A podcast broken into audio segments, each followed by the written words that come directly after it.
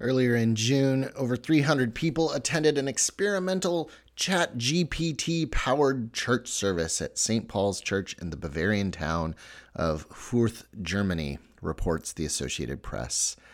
The 40 minute service included the text generated by OpenAI's ChatGPT chatbot and delivered an, by avatars on a television screen above the altar. Oh boy. we should have a conversation about AI. We'd be like the first to do that, right? No one's talking about this stuff. Let's give it a shot.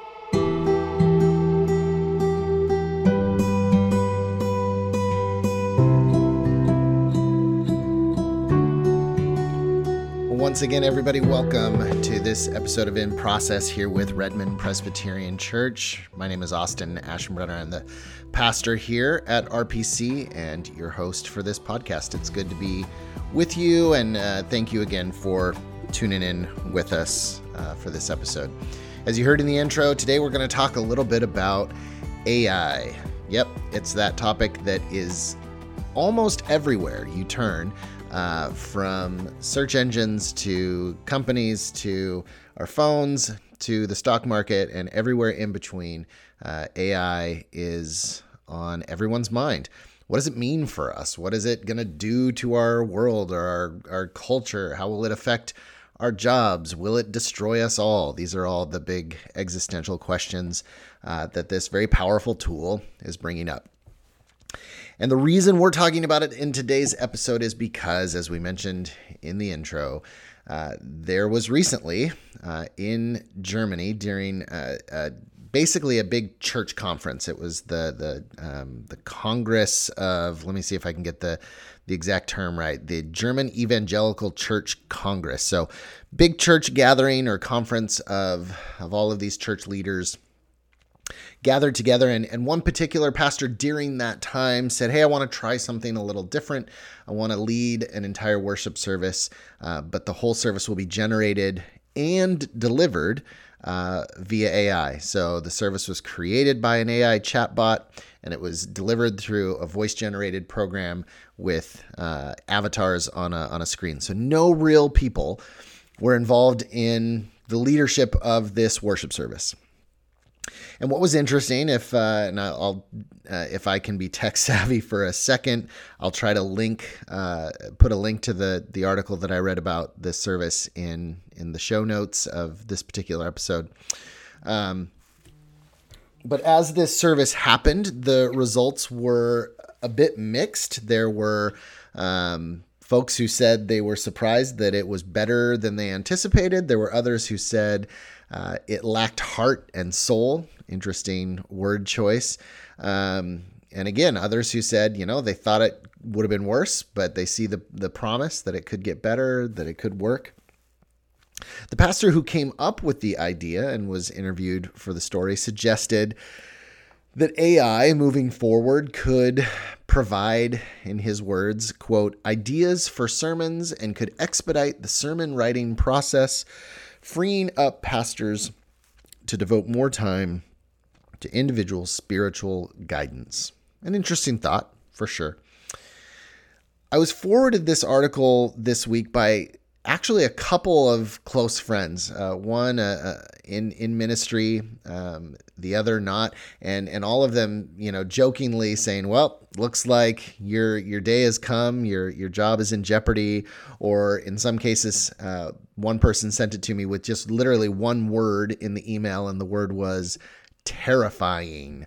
Um, and as I read it, I thought, I'll be honest, uh, I've been a little head in the sand about AI up until this point. Um, it hasn't changed my life significantly. Uh, it hasn't uh, changed the way that I write emails or write sermons. But I'm I'm paying attention to the news. I know that it exists and that it's around.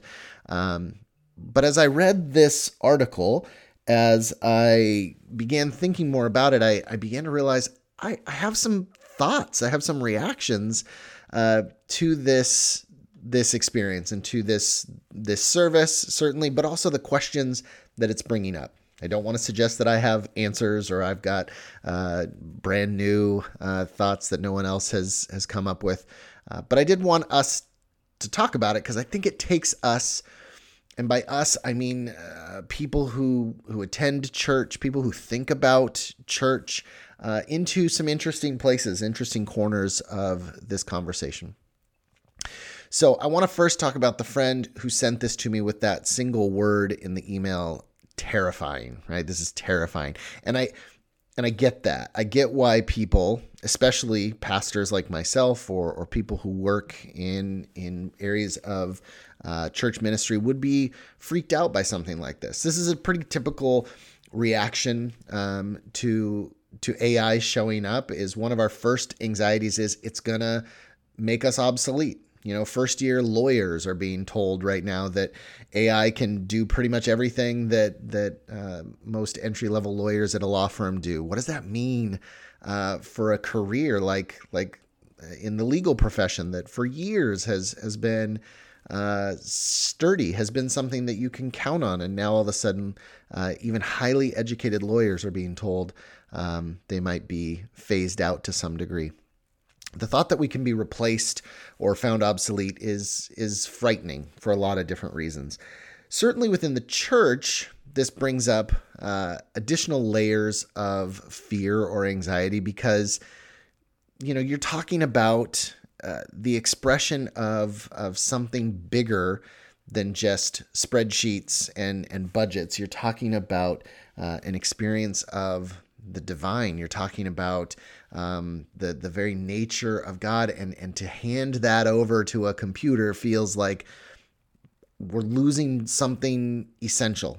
And and and so then that's the question: Are we? Is is is that what's happening?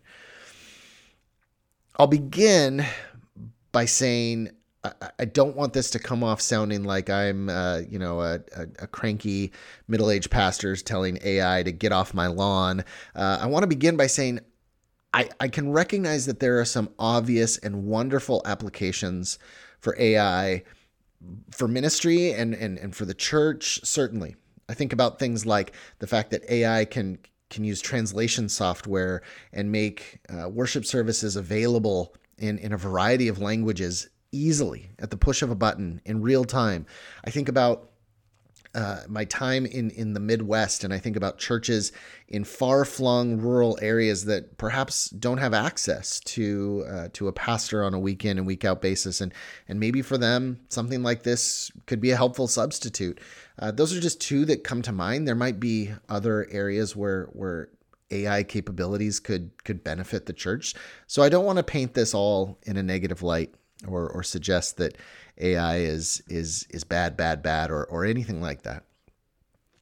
But when we see this church service in Germany, which by the way, people lined up for hours to attend, probably because it was a, a novel idea, it brings to mind the questions of what assumptions are are we making or, or are being revealed in us about worship and about church in in this moment right? Oftentimes these are assumptions that just live just beneath the surface that we we think we take for granted. That's why they're assumptions. We think they're true. And then something like this comes along and starts to to challenge those and and make us uh, name explicitly the thing that that we're holding implicitly.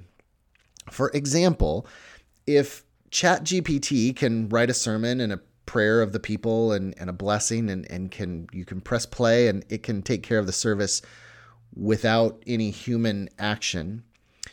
Is it possible that one of our assumptions about worship is that it's a place where ideas or information is transferred that pastors produce good ideas or we call them sermons that we we you know pull from from reading scripture and then parishioners people who sit in the chairs or in the audience or in the pews receive those ideas and, and they're helpful for uh, weekly living, right? That, that worship is a place where ideas are exchanged, right? If that's the case, then yeah, ChatGPT could probably do what I do better and faster, certainly faster, and and over time perhaps could do a better job at exchanging ideas and information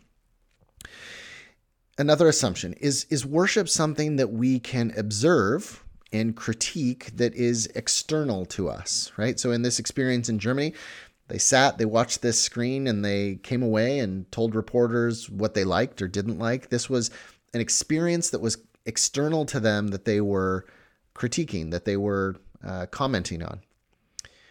If that's our assumption, okay, then again, ChatGPT might be able to put on a good show, might be able to produce something that is um, ob, ob, objectively, excuse me, objectively a bit better, right? Or does that assumption also uh, bring up the other possibility or, or make us ask the question uh, is rather worship something where uh, we come communally uh, to participate in something that we are drawn into that happens within us, not just external to us, right? So, this moment of this AI uh, church service asks us to consider that. Because if worship is uh, a service or it's a production, then worship service leaders and pastors like myself should be terrified, right? That, that our jobs are up for grabs. AI will do what we do better and faster very soon. But on the other hand, and this is what I think is the helpful conversation that we get to have now because of AI, is perhaps on the other hand, worship is something else.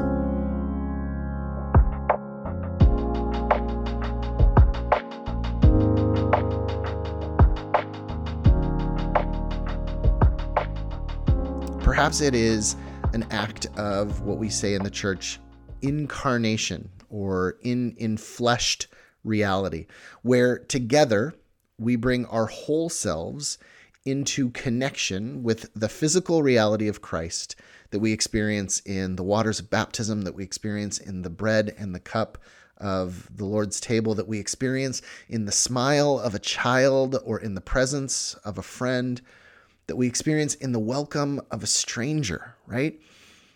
These are things that are different than just exchanging ideas or, or watching a, a produced show, right? And if this perhaps is what worship is, then I don't think we have to worry so much about AI's presence or AI's contribution, perhaps, to worship.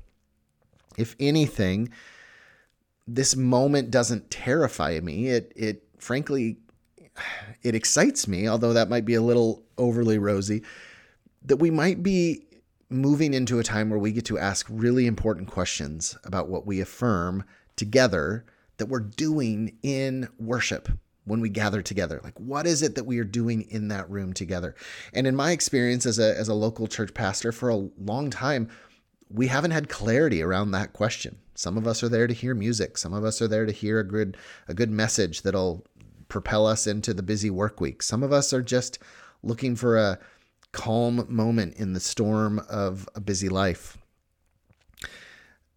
But perhaps this moment of AI gets us all together into a conversation about what is it that that we're doing together in this place.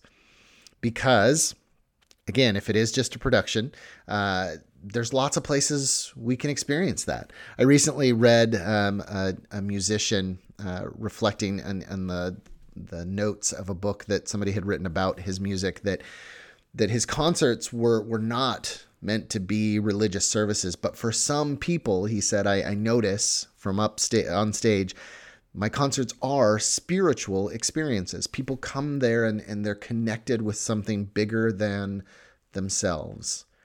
Right? And so it makes you wonder is is that perhaps what church is? Could could could that replace what it is that we do? So maybe instead of freaking us out, AI is helping us to think about again, what is it that that that worship is?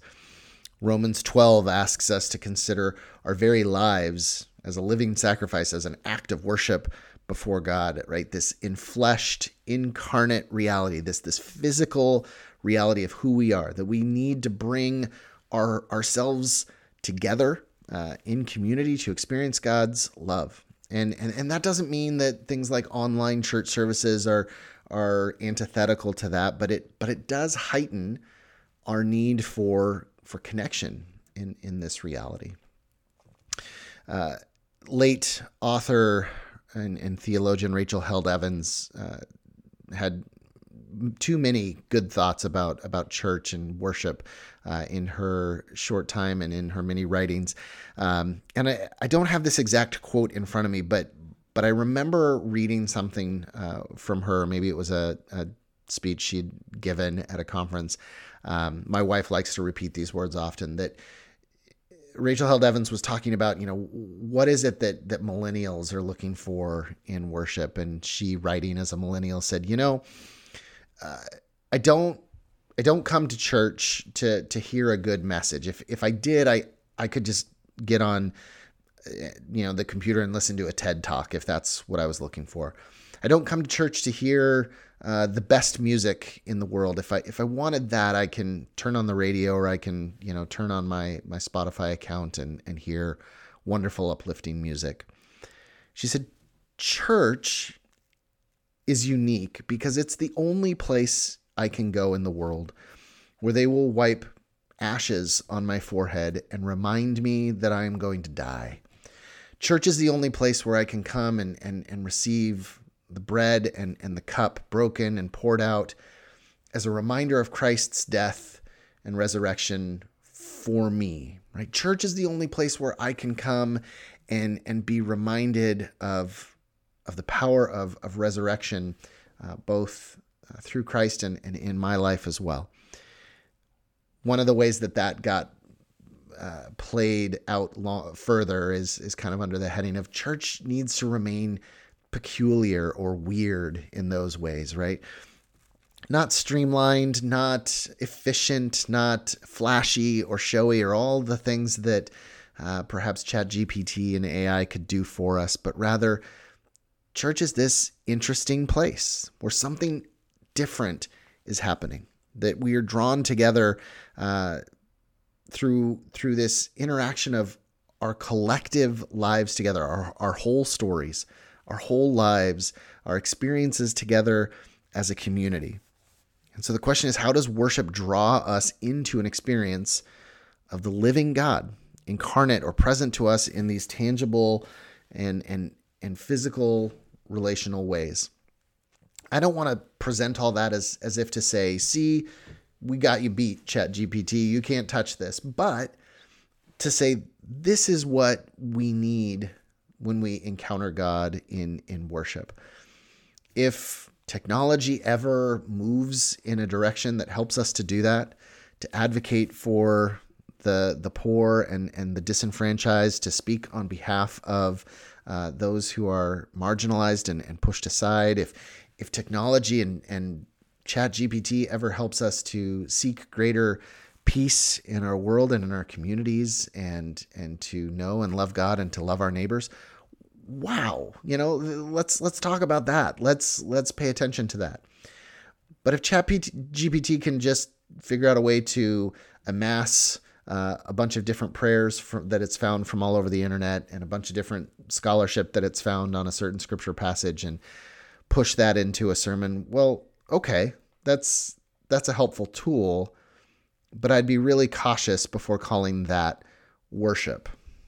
And I think that is what this moment and this interaction with AI uh, invites us to do is to to go deeper into our question of what is worship and what are we doing and encountering in that space. I hope for our church and for churches like ours, and well, I hope for all churches, that worship is a place where, again, as I've said in this episode repeatedly, that it's a place where we get to uh, encounter the physical realities, the incarnate realities of God with us in in Jesus Christ, in in the relationships with each other, in the relationships that we get to build with our communities and our neighbors, uh, in all of these ways. Because that, to me, is far more compelling than the most amazing um, you know sermon that that that a computer can spit out or even that that I can read. I, I, I want to be connected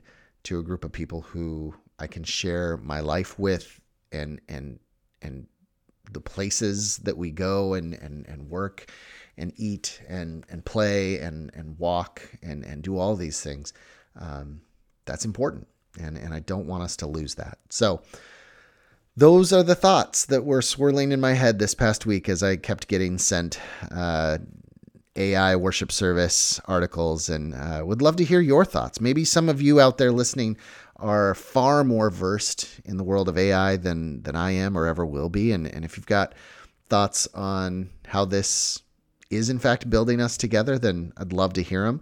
Uh, if on the other hand you have um, a reaction to kind of how I've um, defined worship or, or what it is that we do when we gather together, I'd love to hear that as well.